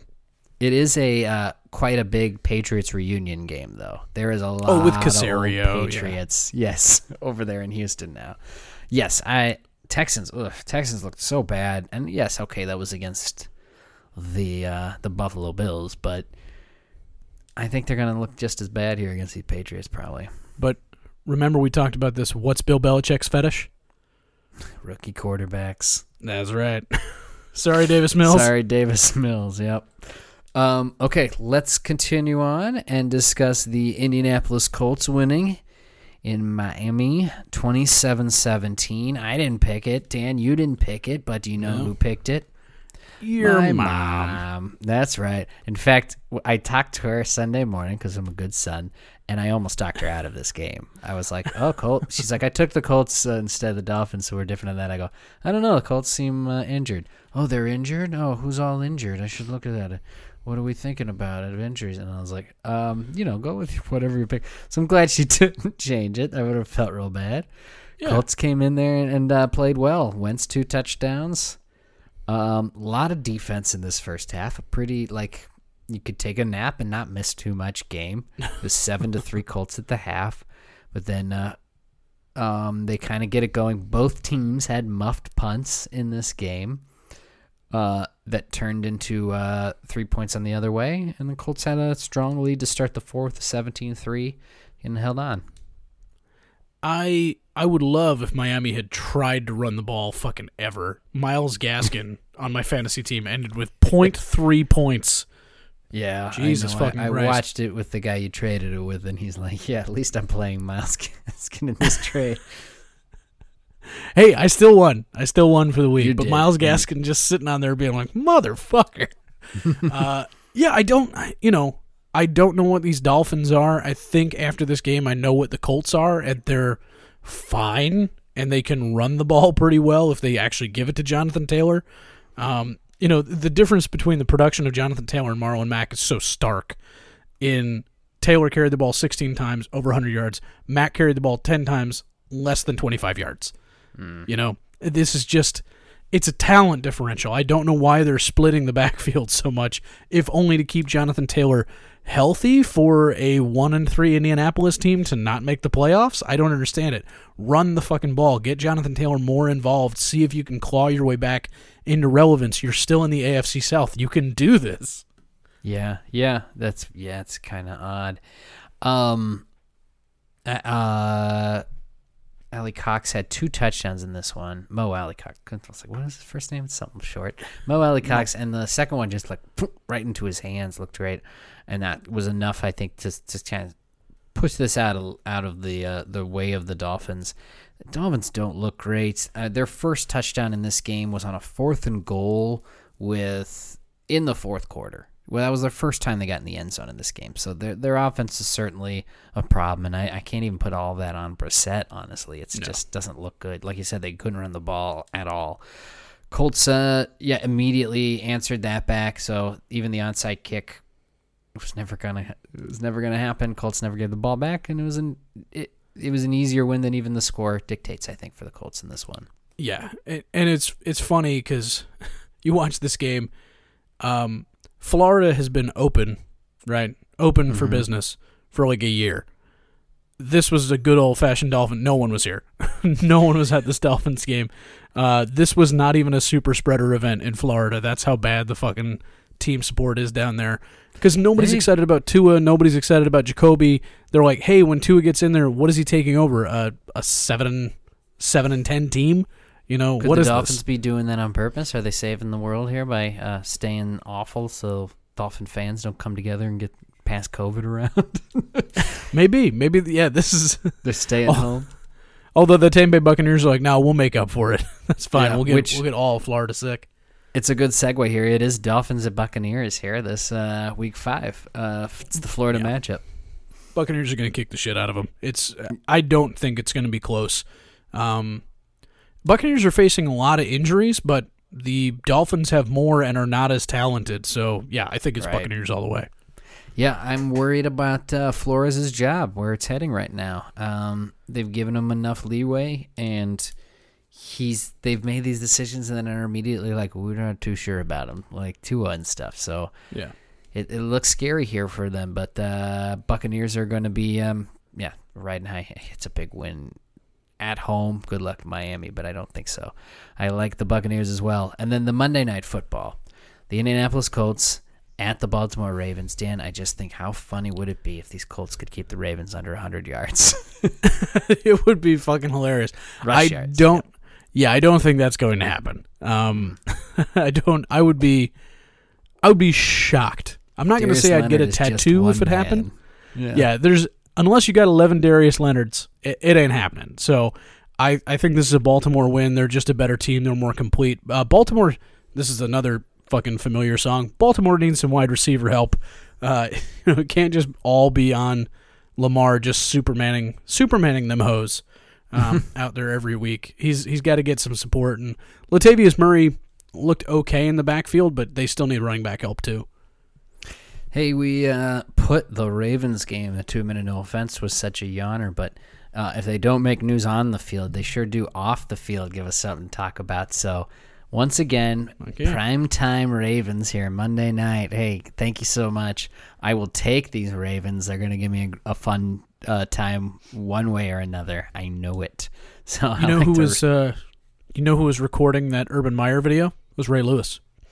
Of course it was. But Ray again, leaked it. he didn't see anything. He didn't see any of that. so I didn't just snitch. leaked the video. I put it on my Oh, no, Insta. Technically, I didn't didn't see it. I was looking at the screen that was shooting the video, so I didn't see nothing. I didn't kill no motherfucking lion. One of my favorite stupid SNL sketches. Way back Um, I know. I don't know if anybody else is catching that that uh, seg connection at all. Look, but I don't I, care. I know you got it. I had to. If you get a chance, look up Ray Lewis uh, Disney cartoon SNL. It's fucking great. It That's works what so we're good. talking about. Yeah. Um, all right, let's continue on. We only got a few more, however, this week. Let's uh, continue with the show. We got the Packers winning uh, in Lambeau. They beat the Steelers twenty-seven to seventeen. We all picked it, kind of saw it coming. Um, oh, Randall Cobb starting to get back in the mix of stuff because of the injury to I think it was Valdes-Scantling that missed this one. So, Yeah. oh boy, Randall Cobb's back in two touchdowns, and then ugh, Roethlisberger. It looks like we're seeing that arm fall way off here midseason. Yeah, you know Ben Roethlisberger's talking to Tom Brady, be like, "Tom, uh, what's your secret?" And uh, Tom's like, "Well, I don't eat garbage, and I'm not a piece of shit. So yeah, my arm's still on there, you big dumb dump truck." And Ben Roethlisberger's like, "No, there's got to be some other reason. I don't take care of myself and never have. Why is my arm starting to fall off in my late 30s?" Roethlisberger is absolutely fucking washed. This very much could have been a two minute no offense, in my opinion, mm, because this thing was twenty seven. This was twenty seven to ten going into the fourth quarter, and at no point was I scared of the Steelers pulling this one out. Najee Harris looks pretty good though. Um, Yep. Yeah, you're right. It wasn't a, a tight game, honestly, talent wise on the field. The Steelers put up the first points on a free play. That was what was kind of funny in this one. They score on a free play, and then as soon as Rodgers has a chance for one, a quick timeout by uh, um, Steelers head coach Mike Tomlin, and this smirk back and forth between him and the, the cameras caught it. It was it was pretty nice. Like Old Rodgers pros, like, man. You know, I like to go 40 yards with us, and, and he's like, I'm not gonna let you. I'm not gonna let. You. Um, the game was tied in the early second. Uh, the strip set kind of turned the tide there. Um, again, this is yeah, Roethlisberger just moving slow in the pocket, and he's got nowhere to go anymore, and he, he's dropping that ball. So this is gonna get a whole lot uglier before it gets better because you know Mason Rudolph is your backup. That's not gonna Yeah. fix anything for the Steelers. no one's excited about that shit. Yeah, I don't know. It's interesting we're going to see where they go from here because uh, it looks like a, a, a kind of a retool on the way here for Pittsburgh. But Packers controlled this one. On the other side, God damn it, it looks like Green Bay is going to be a class of the NFC yet again, and it's Yep. something we'll just have to deal with uh, because nothing gets easy in that division. The the one thing I am looking forward to about the eventual disappearance of Big Ben, and I, I really do think when he is done, he is done. Like I don't think we're gonna see him on any, you know, it's not gonna boomer size in this shit and show up in the CBS post game show. Like I think Roethlisberger's done. He's gonna go sit in a bar in Pittsburgh and get his drinks paid for. Um, but I think he's toast. The one thing that is nice that if they get a new quarterback in there, he's any any fucking good, Mike Tomlin will make this team a winning team again and Mike Tomlin will be able to kind of move away from that. Well, you inherited a lot of Cowher's people and Cowher's system, and that's what you've been able to sit, you know, comfortably by. But like, Mike Tomlin's been a really good coach for over a decade, and that's not just because of the players that Bill Cowher left over. But I feel like that still follows him around. I'd love to see Roethlisberger leave, Cowher be able to have the whole team be guys he brought in, and just be done with that, and maybe get him in that Mount Rushmore conversation a little bit too. It'd be interesting, um, as long as they don't, yeah, put him as a scapegoat for the end of this, you know, phase of him, and he's got to, you know, he gets let go and he's ended up somewhere else or something. Because a long time with a team like that makes it, it, it makes it almost easier to see that part, pat parting and stuff. So But it, if it does, he's going to Andy Reid his career somewhere else. Mike Tomlin's still a young coach with a ton of experience and a ton of ability.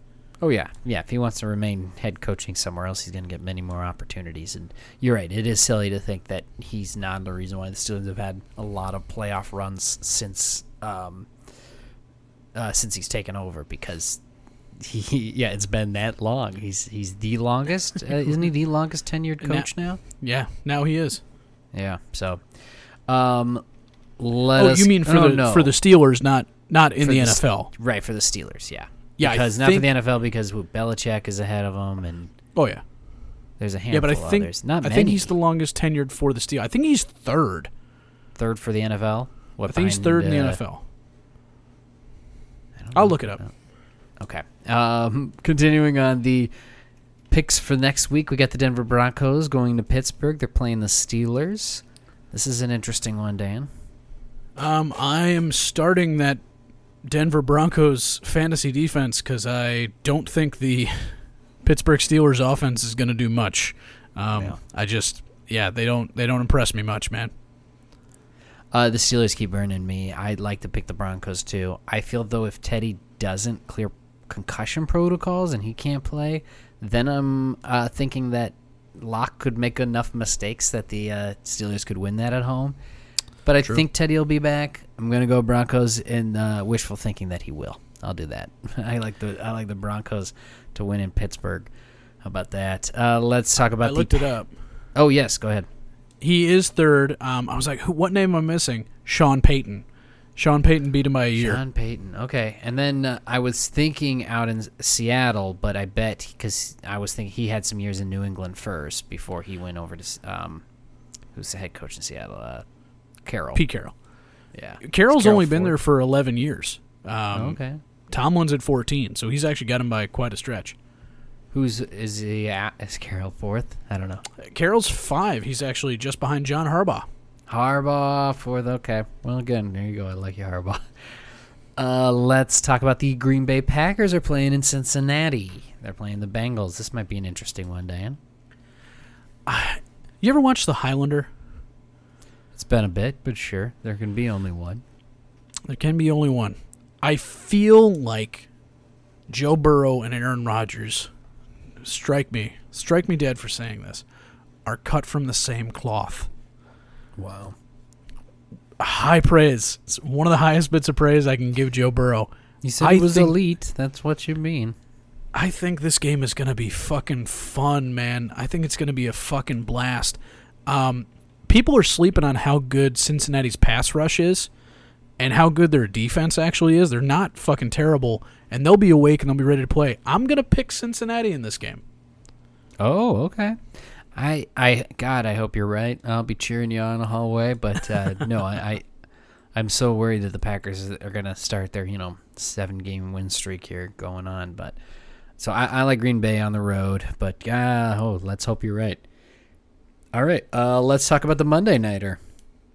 This is the uh, LA Chargers winning uh, at home, but you know, in the black hole of the what was left of the Oakland Raiders fan base. They're heading into LA.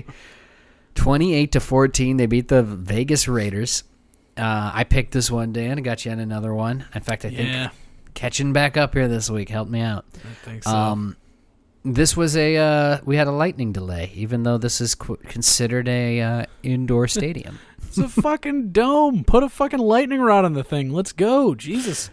I know Weird. it's LA, but yeah, It's LA's like scared of rain the same way Atlanta's scared of snow. It's like it's not gonna kill you guys. I promise you. You're inside. Just because it's lightning, down. you're gonna be fine. shut all this shit down. Um, so yeah, they uh, we we had a little later kickoff, but uh, still a fun game, and I I think the star of it was Justin Herbert. Guy threw three touchdowns. They jumped off to that huge twenty-one to nothing lead to start off the game, and Raiders, you know, clawed back. They made it a one-score game late third, but that's as close as I got to it when uh, Carlson missed a fifty-two-yarder that could have made it even closer. This uh this Chargers defense was fucking furious. Hmm. They were they were mean. Um, Joey Bosa had some comments after the game that he goes, "Oh yeah, you hit Derek Carr enough, and this it's over." He gets shook.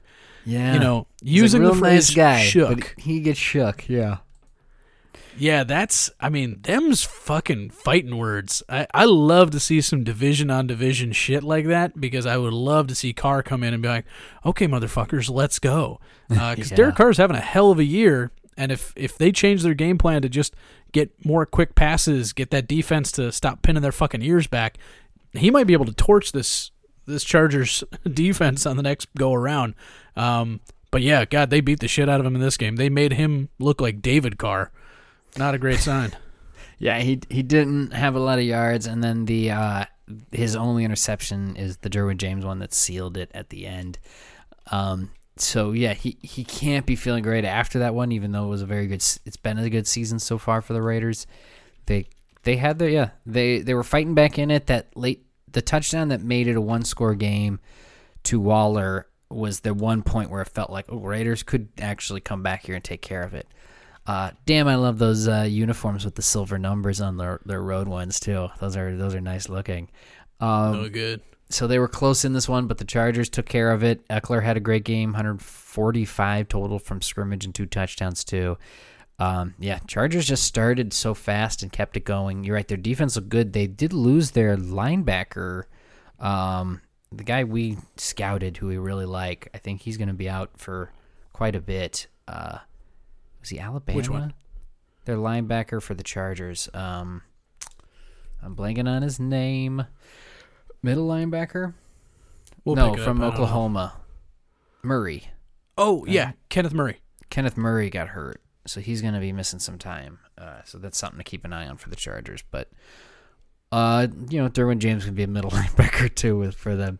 Uh, God dang, are the who's the best team in the AFC West, Dan? That's a good fucking question. That's Um, why I ask it.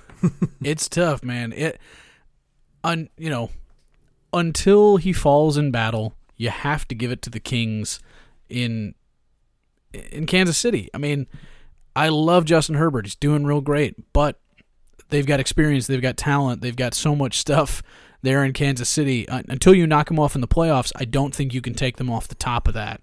Um, you know, they're two and two. Everybody else is three and one. They're well within striking distance, and that's not where you want the Kansas City Chiefs to be historically.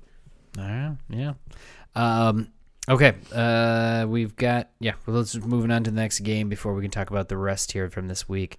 Let's talk about the uh, Chicago Bears. They beat the Detroit Lions twenty four to fourteen. Um, this is another one that oh we both got this one correct. Uh, I was didn't know who we picked, but we both picked the Bears in this one. Bears controlled this one pretty well. The Lions kept getting down into the red zone and then would come away with nothing. Uh, first and goal twice in the first half, turnover on downs and a strip sack, so no points. Fourteen nothing Bears at the half. Um, and then Fields looked a little bit better. He hit Mooney on a deep pass in this one, uh, gets him going a little bit better, and Bears have a little uptick here with a win. They look good. Um, not good like for the rest of the league, but you know, in comparison to the Lions, um, you know, which is like I look handsome in comparison to Terrell Suggs. It's not exactly a compliment, but it could be worse. Um, Could be worse. Yeah, Chicago didn't look great. Justin Fields didn't even throw the ball 20 times. Um, David Montgomery's injury is going to be fucking huge. Um, to me, that's that's a gut check. Um, well, so they said it's not ACL, which it looked like on the field, like season. But it's- And it's a knee it's sprain. knee. Yeah, four to five weeks is the thought right now. Which is and if you're. David Montgomery, if you're David Montgomery, and this is a Bears team that's going nowhere fast, you got one more season before you hit the free agent market. Protect your shit. Yeah. Um, you know this this might be a seven eight week injury if I'm David Montgomery, and you know obviously he's a competitor. He wants to be playing, but you know, do you want to be playing for a guy like Matt Nagy who is basically running this offense into a wall every week? David Montgomery finally got his touches because Nagy's not calling plays, but yeah, in in five to six weeks, uh, we'll see where the Bears are. I'll I'll tell you what, I don't think they're going to be above 500. That presser, um, I only read like about it, but it seemed like they asked Nagy about calling the plays, and he gave this very roundabout answer. And he's, you know, it goes everybody. I'm, I'm technically, you know, giving the last effort or whatever, and this and that.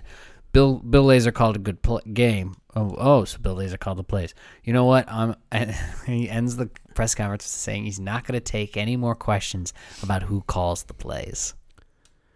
That's that's like talking to somebody about like who wears the pants in the relationship, you or your wife. Like, oh well, it's you know, it's a fucking uh, it's a consensus thing. It's like, oh okay, so your wife does. like that's that's what it is. That's what you just fucking said.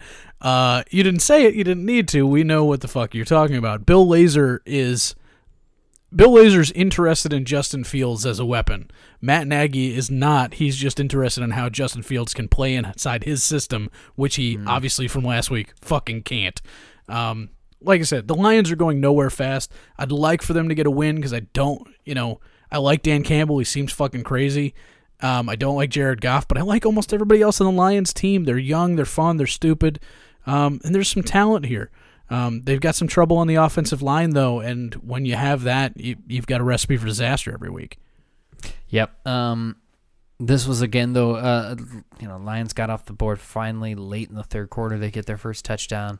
Then they let the Bears answer immediately with a touchdown of their own. So even when the Lions were were scrapping and fighting back in this one, they couldn't get both sides to kind of start working at the same time. Um, those turnovers were just killing them. Uh, there was a third one too, deep inside their end. So they they had drives that just came away with nothing so many times. And then they lost also Romeo Okwara. He tore his Achilles, so he will now be done for the season. Um, those are a lot of young players that they've added to this team to be big parts of their defense that they've already lost. Yeah, it's uh, it's not fun up there in Detroit, but uh, you know, When is it? At least they play the Bears again. I, you know, that's really look at that schedule and it's like, where the fuck are the Lions going to pick up a win? Let's hope Um, not right away. Yeah, man. Not right away. Um, but the Bears, let's start there. The Bears have to go to Vegas. Uh, have to. They, they're Bears are going to Vegas. Uh, but they they have to. Obligated. unfortunately play the Raiders. Uh, so it's it's Bears at Raiders here. What do you th- what are you thinking of this one? I think it's a get right game for the Raiders. Um, you know, I, I feel like the Chargers beat them up, but they're still three and one. They're still a good team, and the Bears are not. So, you know, everybody goes like, uh, you know, we really had the recipe. Uh, you know, we sacked him a bunch. Yeah, fucking idiot. That's always the recipe. like the recipe is always sack them, stop their quarterback. Um, I don't know if the Bears are going to be able to do that with, you know, Akiem Hicks is injured every other week.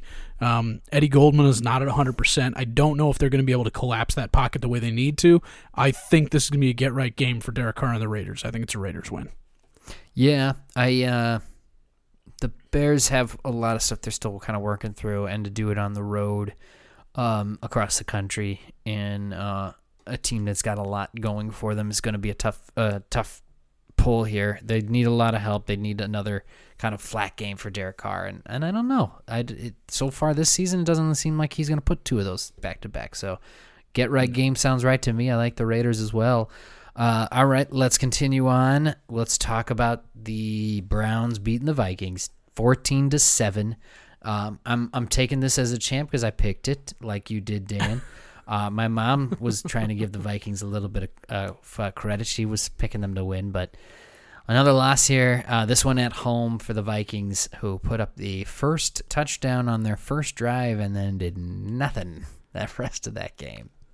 Yeah, this this is not a great game to watch. Um, I mean, on both sides. I mean, Nick Chubb looked okay. Baker Mayfield missing a lot of throws. Um, I thought Baker Yeah. Mayfield was actually going to do much better against your secondary than he wound up doing. That was my main surprise. I thought I knew Nick Chubb. You can't stop Nick Chubb, but I thought Mayfield would have a better day. Um, this is a pretty pretty boring fourteen to seven game, Scott. You're right. It, there wasn't much that I mean. It's late in this uh, in our episode because yeah, I was like, we could put in the two minute no offense, but really there's there's not much else to it either. But um, it was seven to nothing and then nothing, and then the Browns actually put 11 points down in just over a minute of the f- first half, which just keeps happening to these Vikings. Where I'm talking about like how bad the third quarter's been for the Jaguars and other couple other teams. Talk about just like the last two minutes of the first half for the Vikings has been hell. So I you, I think that blames on the coach and uh, Zimmer's on a super hot seat now, and the thing's just going to get hotter. Um, it's just a tough one. I think the whole week and and maybe even this this game was uh, them looking at Stefanski and being like, "Hey man, it's so great to have you back. You want this win? Go ahead, it's yours." And Stefanski and especially Mayfield with some of those throws are like, "No, no, we don't need it. You guys should have." So it was that back and forth, which is fine. But uh, i- as the home team, you need to come out with that. Unfortunately, you, you don't. Um, yeah, I saw Mayfield miss a couple of wide open guys, and that might be something that the Browns need to worry about in the future because they could have had some more points on us. Whereas the Vikings side, I don't know if Kirk fell off again. He certainly wasn't comfortable in there because it seemed like that pocket was just whoop, collapsing on him. Um, Browns outs- Browns front four is good. yeah, and I'm uh, outside of uh, uh, Aaron Donald. Myles Garrett might be the best player in the on defense. You know, because he just is that that dominating right now. And the last like season, season and a half, he's been that. Um, Vikings uh, needed to stop the run. They couldn't do it, and they lost uh, uh, Pierce. He was questionable after injuring himself in practice. Suits up, barely plays, and now is having MRIs on an elbow injury. And we even picked up a tackle this week, so I don't expect him back anytime soon. Which stinks. I mean, you still got Dalvin Tomlinson, and you you sub in uh, uh, um, what's his name? Yeah, uh, Richardson. Yeah, and just Sheldon. play Sheldon Richardson. Play him a bunch more as starter, and we move on. But um, yeah, this one sucks because watching that one, it was just like God. You, it, you just keep uh, get all right. Here's an opportunity, and then no, no, thank you. All day long. Yeah, it was, uh, and they certainly weren't stopping the run. You know, when Mm. when Nick Chubb and Kareem Hunt uh, are ripping off more than five yards a carry each. Um, They Yeah, asked this- Zimmer about it too. Like, are you worried about that? He's like, I'm not really worried about stopping the run. We, we they only scored two touchdowns. So Zimmer's comment was mostly like, where the hell did my offense go? It's like, fine, you're the defensive coach. You're always gonna have that Yeah. outlook, but you're also the head coach, so you need to be worried about them gashing you for that much. yeah, you don't you don't stay in the head coach seat just because your defense is fucking great and everything uh-huh. else kind of sucks. Tell that to, you know, everybody that coached the Tampa Bay Buccaneers in the '90s. Yeah, so the the Vikings need a get right game, and and there isn't one that's more get right than when the Lions come to town. It is Lions and Vikings. The Vikings have won their last seven against Detroit, but I believe that one that they lost was like when we opened this stadium and Golden Tate in a last second field goal. So, you know, Vikings have it in them to lose to these Lions. They don't think they don't. But Yeah. uh, this one this week, I, I I'll take the Vikings because we absolutely have to have it. Oh, if yeah. We, if we lose this one to the Lions, then hey, I can just start. Uh, you know, I don't have to worry about anything for the rest of the season. It's not like I them mean- though. They, they're probably gonna get my hopes up a, a couple more times here this season. Yeah, Bill, just God, it's awful. yeah, Dan, I'm, I'm, I uh, mean, I'm picking the Vikings, obviously, but it's yeah. This is this is the life I live. You're you're becoming more attuned with it with this with this show. The the Sorry, other game, yeah, the other the other game we can talk about is the Cleveland Browns going to L.A. They're playing the Chargers. I think they're going to get beat by the Chargers, especially if Mayfield's as erratic against them as Derwin James will have something to say about him making erratic throws. Actually, I, I'm with you. I think the Chargers look better right now on paper, uh, from what I've seen from the Browns. Um, they will, yeah, they'll be there. They'll be in the game, but uh, yeah, this is a tougher road game for him. I think the Browns would win if it was in Cleveland, but this one in LA, I'm gonna take the Chargers. Look at this. The Chargers are starting to feel like they have a home field advantage. I think it's just that new stadium and how cool it looks. Yeah, true. Um. Okay, just a couple more games. We have to wrap it up with the AFC West. So let's head out west and discuss what happened there. I, I kept screwing up last week. Kept saying that the AFC played the AFC. That it wasn't true in the East when the Broncos played the Ravens and the uh, Chiefs played the Eagles. The uh, the Raiders and the Chargers played each other. Sure, it was the West and the NFC though. The NFC West played each other, and let's begin with the Rams losing to the Cardinals at home, thirty-seven to twenty, uh, losing by seventeen. Yeah, to a uh, Cardinals team here, who you know the the the ground game was going. Edmonds 139 total yards, Conner two touchdowns on the ground, and the uh, Rams kept playing catch up and just couldn't do it. I'm, I'm sure watching, being involved in this game, Matt Stafford was looking down and going, Am I wearing fucking Honolulu blue? What the fuck is going on right now? like, he was getting absolutely fucking stomped by the Cardinals defense. He was, did not have a good game. This was not a good fucking game, dude. Um, but I'll tell you who's, it was a good game for. Kyler fucking Murray looked really, really good. And that offense that the Cardinals have, they're 4 0 for a reason. Um, this is a scary offense. They can run the ball, they can throw the ball, they got a bunch of weapons. It's frightening. Last undefeated team this season, Arizona Cardinals at four and zero. Yeah, they have. A, you're right. They have a lot of weapons. I mean, when AJ Green is catching deep passes for touchdowns, you're like, oh, good God, this was something Cincinnati hasn't had him do in three years. um, it's it, the Rams. I thought though were in this game. It looked like it was just going to be a track meet. It looked like, uh oh, our defense. You know, Aaron Donald is not getting the push he needs and not not worrying enough of uh, Kyler Murray to cause enough issues. So we're going to have to keep up with them points wise. Uh, then Sony Michel fumbles. They fall behind a little bit more. Cardinals are up 24 13 at the half. And oh, then the Rams miss another field goal. So every time the Rams would make a mistake, the Cardinals answered, and most of the time it was touchdowns. So uh, yeah, Cardinals offense are a touchdown machine. That doesn't mean that their defense won't give you up just as much, but you can't really me- miss. You can't really s- slow down too much with with Arizona. So they win here. I, I'm impressed with them. They are a, quite a surprise for me right now because I knew this division would be good, but I thought they would be the bottom team for this one and not not the top. Not not even this early. Uh, Yeah. big win for the Cardinals. They've been surprisingly good. Like, eh, fascinating, in fact. Like, this Cardinals team is for real, and I don't think the Rams were prepared for them. All right, and then uh, let's talk about the final one. That is Seahawks beating the 49ers in San Francisco. Uh, the the last of the NFC West playing each other, 28 to 21. Uh, we get Trey Lance in this one because Garoppolo has the calf injury, doesn't come back from halftime. Trey Lance does put two touchdowns on, but it's a losing effort uh, when they were all tied up heading into the half at, at 7 all. might be the best thing that happens to San Francisco. You think so? Getting Garoppolo out of there? especially with the way Trey Lance looked in the second half. He looked fun. He looked explosive. He looked like what the, what they wanted when they drafted him that high.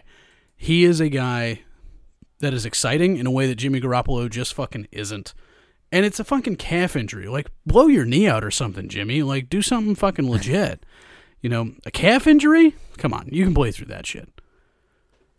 He, uh, yeah, doesn't come back, and we'll see if he's uh, back for the next week or not. It, it's very confusing on if he's completely out for a few weeks or if he's just going to be questionable. Um, the Seahawks have a nice drive in the second half. They take the lead, and then the 49ers fumble, and it's a two touchdown lead. And from there, it was very tough for the Niners to come back. I think asking Trey Lance here to, to, to lead a comeback wasn't uh, in the cards. He did find Deebo Samuel just wide open. Oh, yeah. Uh, they just forget about the one guy who's their offense on that field. Okay, Seattle, and uh, that brings them back into this game, but they miss the extra point. Um, yeah, Seattle kind of extended it from there. So even the 49ers bringing it to this close was super late in the game. So uh, we'll see what the Niners look like from here without Garoppolo. But uh, the NFC West is just going to get matched up to each other again for the next week. Yeah, and it's it's funny that last touchdown by the Niners was like, you know, Seahawks in full prevent defense. They're like, we'll let you go 90 yards, but you know, we just need to make sure you take at least three minutes. That's all that matters. Yeah, and it was Deebo again too, which you know, of course, I was playing him in fantasy. He's fucking great. Um, He's been really good. He has. Uh, 49ers are going to Arizona. So, again, like, this is just everybody in the AFC West is getting one game under the belt with each other early on. Uh, 49ers at Cardinals. What are you thinking?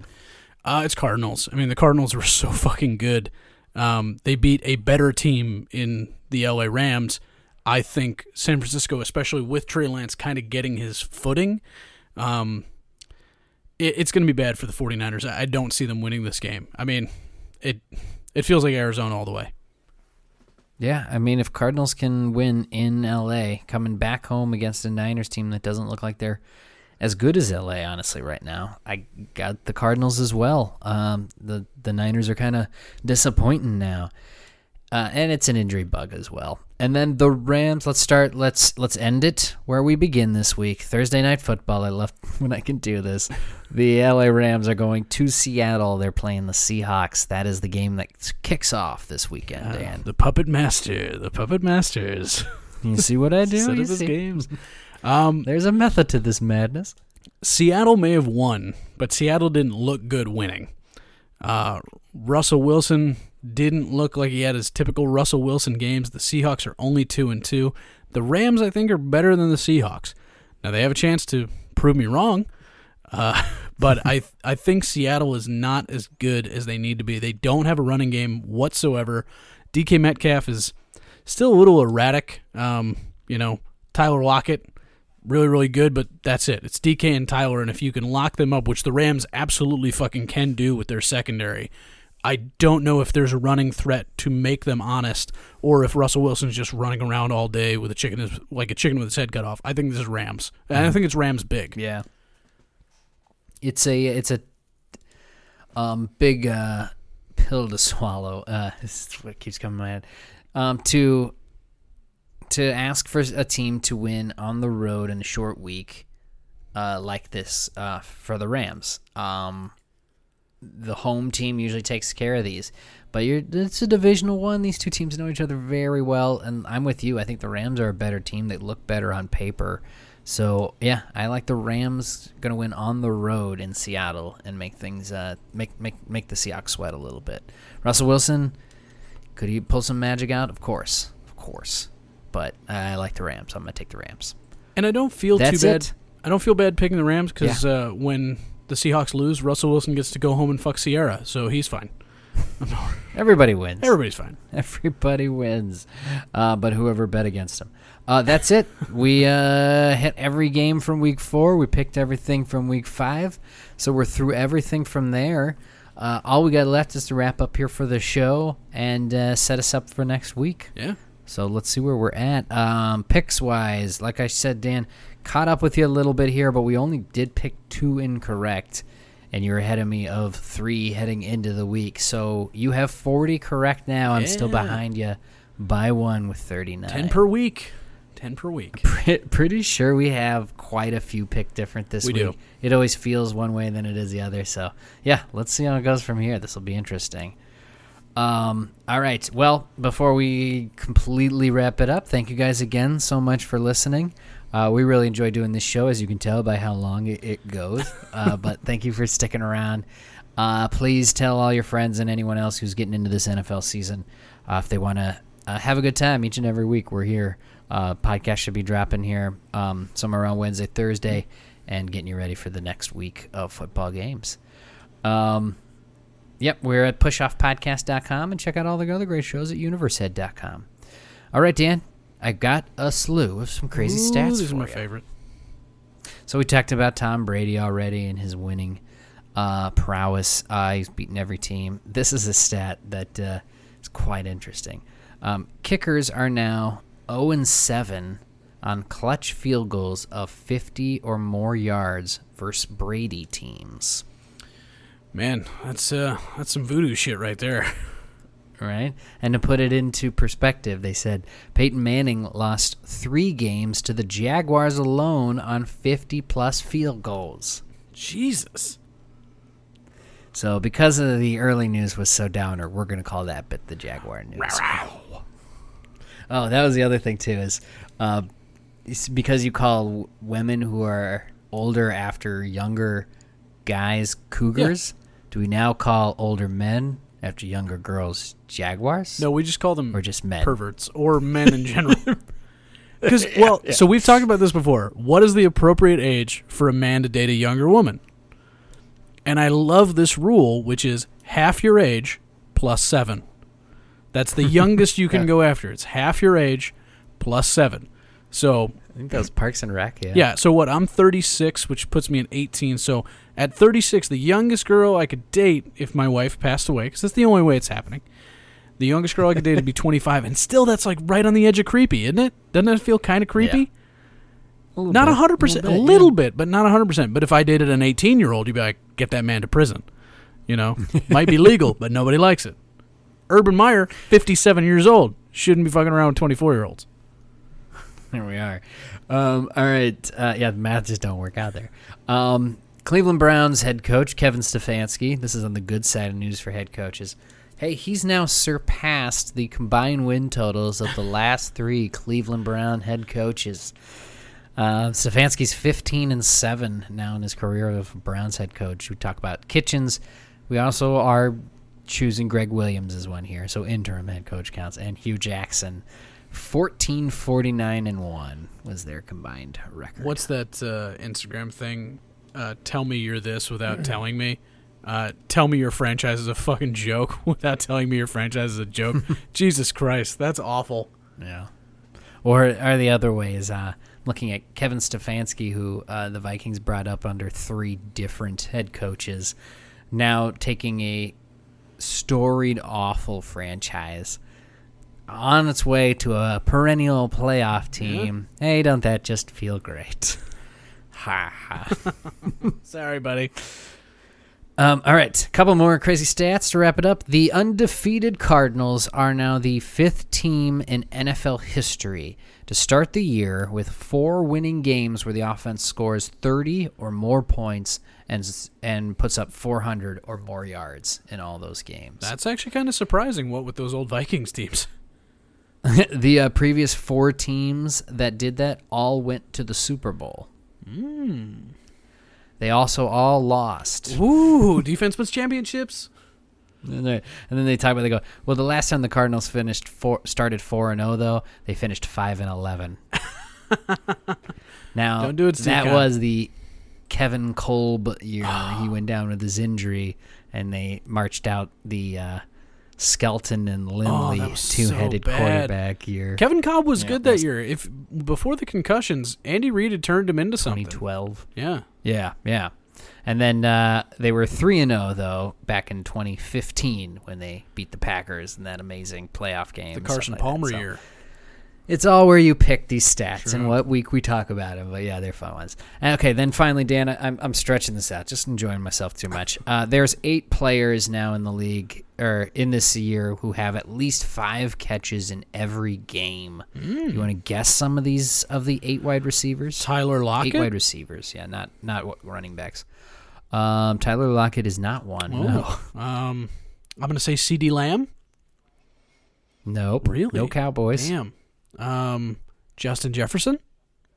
Yep, Jefferson's on He's here. been good. Um, trying to think. Yeah, who who we got? Who's on that list? Davante Adams, Makes sense. DJ Moore. Yes. Oh yeah, he was explosive in Carolina. We were just talking about him. Deebo. Yeah.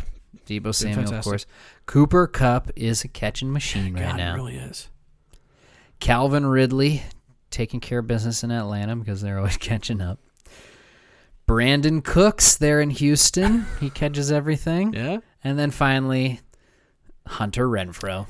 I'll tell you what, the route running is crisp. He doesn't do it quickly, but he does it crisp. Third down Renfrow or whatever they were saying on uh, Monday night.